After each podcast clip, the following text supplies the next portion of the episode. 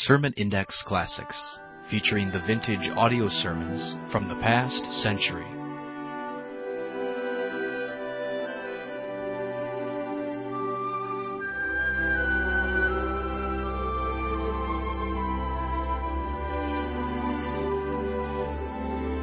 Welcome again to Sermon Index, and today's program featuring some of the best sermons preached in the last century.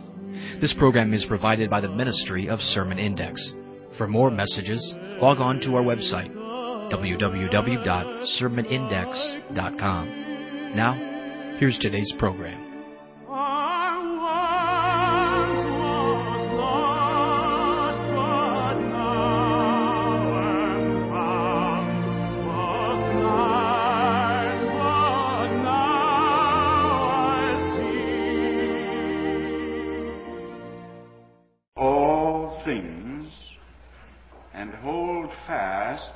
Which is good. And in First John four it says, Beloved, believe not every spirit, but try the spirits whether they are of God. Now, this is a little spiritual treasure which God has given me. Some gave it to me some years back, and I want to share it with you. God gave it to me as a rule to tell how, whether a doctrine is from Him or not, whether a blessing that I may receive or an emotional experience I may have or a miracle I may think I see or anything else is of God or not. And uh, some Christians, of course, can't profit by this for the simple reason that they are static, they have had no new experiences, and they're not going to have any if they can help it. And they have no crises, no epochs, no advances. They never circle and fly higher. They're satisfied to beat their wings fast and buzz around low. They're not going up there where there's any danger, so they can nod and wish it was over.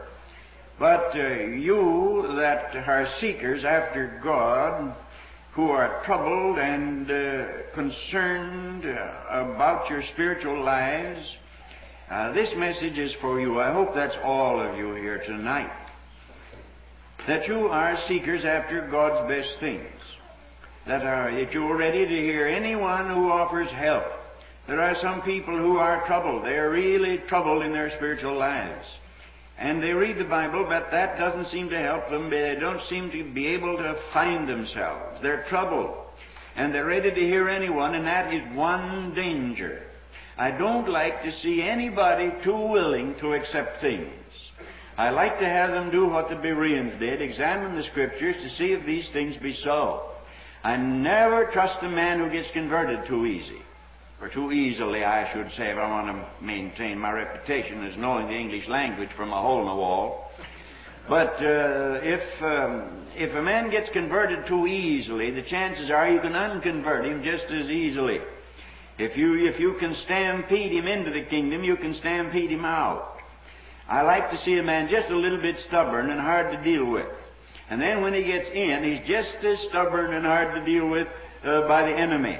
That was Paul. Paul was a stubborn man, and he wasn't easy to convert. But when he got converted, it was a tremendous thing, and he never went back.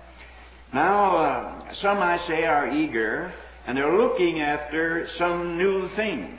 And, of course, on the radio, you hear everybody and his brother John lecturing and talking and um, giving messages.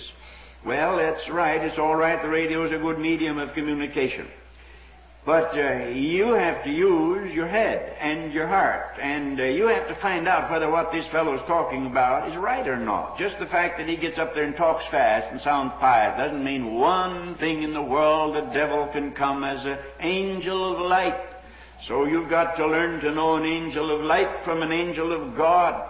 You have to learn to know pseudo-truth from truth.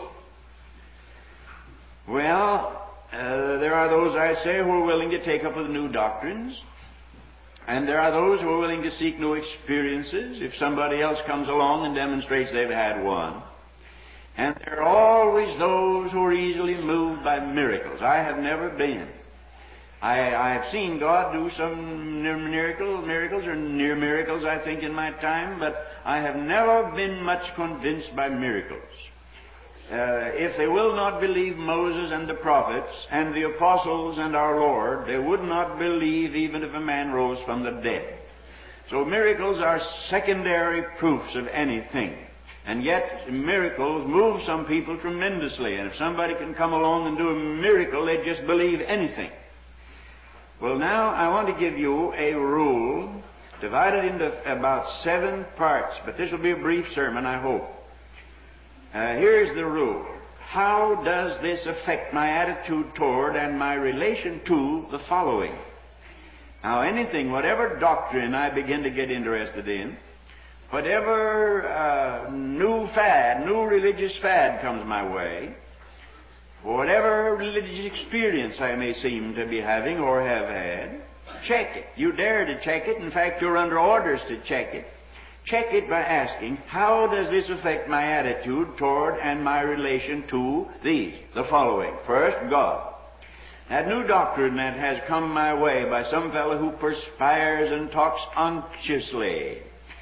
Uh, all right, uh, now he's got his doctrine. What does that doctrine do for God? Does it make God great or small? Does it make God necessary or less necessary?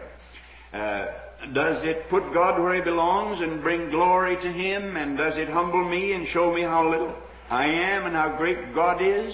Or does it uh, obscure God and draw a veil across the face of God? Whatever makes God less or less important or less wonderful or less glorious or less mighty, that isn't of God, because the whole purpose of God in redemption, of sending the Scripture in the first place and in redeeming men, is that he might be glorified among men. The glory of God is the health of the universe. And wherever God is not glorified, that part of the universe is sick. Hell is sick because God is not glorified there. Heaven is abounding in glorious health because God is glorified there. Earth is halfway in between, sick and well, because only some glorify God and the rest don't. The glory of God is the health of the universe. And the sound of the anthems of praise to God Almighty is the music of the spheres. And therefore any doctrine, any phase or, or emphasis of doctrine, any experience that I may seem to have, any miracle that I may seem to have seen, if it doesn't make God big and keep him big, and make God indispensable and wonderful, then put it away and dare to stand and say, I'll have nothing to do with anything that diminishes God. Then, Christ. What, how does it affect my attitude toward and my relation to Christ? Because Christ is who he is and what he is, he is and always will be indispensable. And he is and always will be necessary to the point where I must have him. And any teaching, any experience, any fellowship, any activity that makes Christ less necessary to me can't be of God. Now, you've had experiences, you've gone to the altar, you've been, you've prayed and you've been blessed and you've heard teachings and emphases given here. And uh, you've heard them given by men with their breath in their nostrils. The fact that Doctor Brown said it doesn't make it true. The fact that I said it doesn't make it true. The fact that George Klein or Walter Post said it doesn't make it true. The fact that your Bible teachers have said it doesn't make it true. We can be mistaken. You've got to test us as well as everybody else. And search the Scriptures and know. Has our teaching made Christ more wonderful to you? Is Jesus Christ bigger and grander and sweeter and more indispensably beautiful now in your life than he was before? If he is, you have every good reason to believe you've been hearing from God. If he's less glorious and you've become attached to men, then he isn't, the, the teaching you've had is bad, or at least it's been given in a bad way. Any teaching, any experience that comes to you that makes Jesus Christ any less necessary, I say and repeat, is not of God, because Jesus Christ is absolutely necessary. He is the divine imperative. He is the one without which we cannot live. We must have Him, and we must be in Him and He in us. If it is God, your dependence of, it is of God, your dependence upon Christ will increase, and Christ will become sweeter and more wonderful all the time. Now, I don't say He will become sweeter every day. I don't say that He will become sweeter as the days go by. We sing that song, and I don't believe it half the time I hear it. I don't believe it most of the time that I hear it. The same old deacon will come, and he's the same old deacon, and every second Sunday morning for twenty years he'll sing sweeter as the years go by. And he's the same sour, sulky, stubborn, uh, old guy that he was before, only a little balder, that's all, and a little more wrinkled.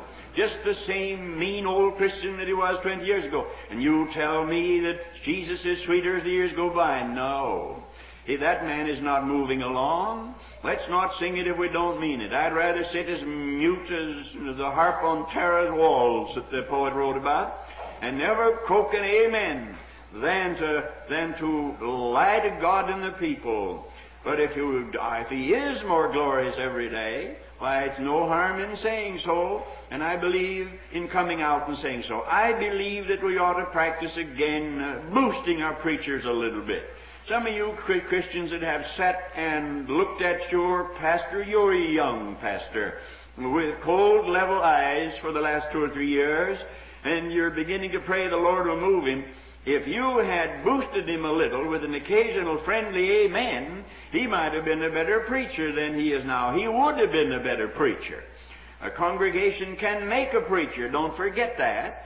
A congregation can take a young fellow just out of Nyack or Simpson, and uh, the first thing he knows, he's preaching over his own head. He's doing better than he thought he could do. Why? Because he's being boosted from the congregation. But the sermon tasters will kill any preacher. I don't care who he is. The sermon tasters, particularly the old boys that heard Simpson, the ones that say, I heard A. B. Simpson in my day. Well, A. B. Simpson has gone to be with his Lord, and he's left his work in hands that are not as big as his, and voices to voices that are not as eloquent. But he's dead, and we're alive, and we got to do the best we can. And so the young fellows that come to be pastor of your church, maybe he isn't as deep as you say. But if you were as deep as you ought to be, you'd put up with him a while and pray him through and love him. And if you could find one little squeak to, to appreciate you, go tell him so. And he'd go home feeling good and say, well, if that dear old brother believes I could, my sermons are all right, I thank you, Lord, that I'm improving a little. You could help the man. And you wouldn't, the superintendent wouldn't have to be playing checkers all the time. These just checker playing. You're Reverend so-and-so's here and Reverend so-and-so's here, and he plays checkers. He jumps over so-and-so and gets to so-and-so, and he plays checkers all the time. That's a district superintendent's old heartache. That one fellow is in Muleyer Junction, and he's there two years, and the people don't pray for him, they don't say amen, they don't trust him, they don't love him. They sit there and wonder about J. D. Williams or somebody they heard censure years ago, half a year, century ago. And they were great men, but they're gone. God's taken them and crowned them up yonder and said, you worked enough, come up and rest. And these young fellows have taken over. So they got to get that fellow from Muleyer Junction and take him over here to Osceola Mills and put him down there. And so the poor fellow has to play checkers, and boy, he gets underpaid. If I had that job, I'd win forty thousand dollars a year in a big car. That isn't part of the sermon at all. It isn't in the notes, but I wanted to get that out of my system. Well, Jesus Christ, our Lord, is, is indispensable. He is preeminent above all, and any experience, any interpretation of Scripture that doesn't make Him big and great and wonderful, it isn't of God. For God wants to make His Son glorious, and the Son wants to make the Father glorious, and the Holy Ghost wants to make the Father and the Son glorious. And so anything that comes to you, if, if an archangel with a wing spread of forty feet and shining like a neon sign were to come down here and stand among these great Douglas firs and tell me that he'd just seen a miracle and wanted me to come, I'd want chapter and verse. I'd want to know, I want to know it was from God. I'm not running after any will-o'-the-wisps. Of course, I've bothered a lot of people. They wonder why I don't get all worked up about them when they come steaming in. I'm not going to get worked over a man with his breath in his nostrils. Here's my book. Here are my two knees, and I'm still able to bend them. And when I get so old and rheumatic I can't bend them, I can stand up and pray. God Almighty hears His people pray, and He, I have a line open to Him.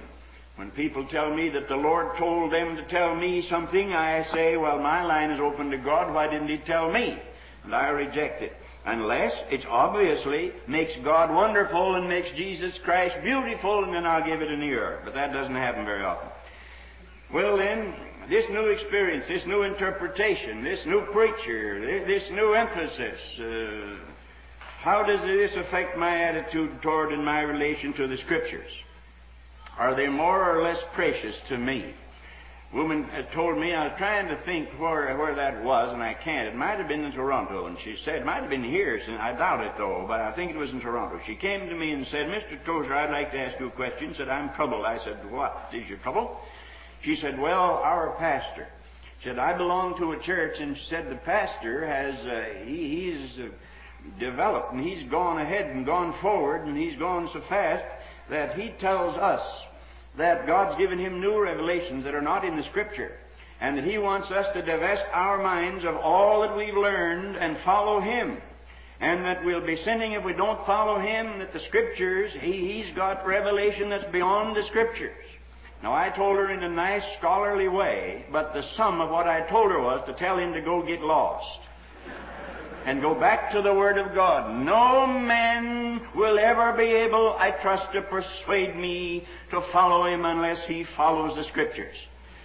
Here's the book. Here's the book. To the law and to the testimony. If they speak not according to the law, it's because there's no truth in them. He that hath the, the dream, let him tell his dream. But he that hath the word, let him speak my word faithfully. You can always check with the Word, brother. If, if, if this new experience doesn't make you read the Word more, it's not of God. If it doesn't make you meditate on the truth more, it's not of God. And I don't care how good you feel. If you feel so good, you can you feel brand new, as the camp meeting song used to have it. You're still not being blessed of God. But you say, is it possible to get an emotional experience that isn't of God? I should say so. Entirely possible to get emotional experiences that are not of God. But I believe that true experiences carry an emotional overtone. And for that reason, I have no objection whatever to emotions, as I've tried to tell you. I believe the Lord's people ought to be the happiest, most radiant people in the world, and I believe they ought not to hesitate to speak right out and say amen when they feel like it. If they feel like it, if it's not just a habit. If it's a habit, of course, it's just so much dry wood. Well, what do these experiences, how do they affect my attitude toward the Scriptures? And then how do they affect my attitude toward myself? Whatever comes from God diminishes myself and glorifies God and makes me less and less self-confident. Whatever comes from God humbles me. Whatever comes from God makes the flesh intolerable. But if it comes from the flesh, why, it puffs up and uh, makes us feel superior and makes us look down on other Christians. You ever meet these Christians with their nose elevated at a forty-five degree angle from the plane and uh, from the level field, and uh, they'd smile down at you from their Empyrean heights and say, you do not understand me, brother. Just pray about it. Then they'd go away looking like Saint Francis. But uh, all they had was a bad case of pride. It was just pride grown bad, grown, grown cancerous. No, no. If it's of God, it always humbles you. If it's of God, it makes you appreciate your fellow Christians that much the more. And it makes you appreciate the humblest, poorest Christian in the whole congregation. And makes you love that Christian. Well, self, anyhow, puffs up and makes us look down on other people and makes us feel pity for them and smile down on them. Never put yourself on a pedestal, brother. In you there dwells no good thing. I don't care who you are, or how many degrees you have, nor uh, anything that you might say or have justly said about you. In you there dwells no good thing. And any experience that is of God, any doctrine that is of God, certainly humbles my flesh and brings me down lowly before Him and makes Him great and makes me little. And then how does this, these, how do these experiences, or how do these new doctrines or emphases or whatever they may be, how do they affect my relation to other Christians? Uh, are other Christians dear to me or less dear to me? Are we drawn to them, or are we uh, the opposite? Whatever brings separation in spirit from others of God's children can't possibly be of God. Now you would say, do you not believe in separation? Yes. I believe that if uh, your pastor is teaching that the Bible isn't the Word of God, Christ isn't the Son of God, that uh, the Scripture, that the Scriptures are, are not to be trusted, that they're only partly true, and that the new birth is an old-fashioned idea, that the blood doesn't cleanse, I say the thing for you to do is separate yourself. I wouldn't give one dime to support a lazy preacher who reads books written by liberals and then tries to preach them to the congregation. He couldn't get one dime of my money. I wouldn't give him a Lincoln penny, not even a dull old one. Not one. But uh, if, if uh, the, the fellow loves God, uh, I'm going to fellowship with him. I can't possibly. Now, you may not want me back after I've said this, but I'm coming, if God wills. Anyhow, but um, uh, I can't possibly take the position that the Alliance people have it made. Brethren, we don't have it made at all. Some of us Alliance preachers can well sit at the feet of the denominations. That is, some brethren in the denominations. Not not the big old liberal denominations, but there are saints. I was in a Presbyterian church over in a city in New York here not so long ago. Well, you know what that Presbyterian preacher said to me? Oh, he said, I got home late last night, and uh, I, I slept in till six o'clock. He said, I'm so sorry about that. He slept in till six o'clock. How many of you Alliance preachers get up and get on your prayer bones by six o'clock in the morning? You can learn from that Presbyterian preacher. I've met a lot of them. I know Methodist preacher. I don't know how many, but I know this one anyhow. This Methodist preacher, why, he's blessed of God, and so blessed this young fellow. They've put him down as far as he can get because he certainly does pour on the gospel and shuffle him off into a corner, God bless him. But I can learn from that bright-faced young man. I can learn from people, and I want to learn from people. And I don't want to ever get that hide-bound, dyed-in-the-wool conviction that we Alliance people have it made, and that when the Lord comes, He'll take us in the first installment and come back for the Methodists and the Presbyterians and the Free Methodists and the rest of them, you know. No, no, my brethren. We're all one in Christ Jesus. All one. And I didn't know till this afternoon, and I was with Him all of last year and all of this year. twenty-two days, and I didn't know till tonight, just before supper, that he was a Free Methodist. Huh? Now that's what I like. A man that doesn't go around telling about we, us, and our, and our marvelous denomination, and our beautiful movement. Oh, brother, don't forget this. God will let a movement die, and He'll throw it on the fire if it doesn't keep close to the blood and close to the truth and close to God.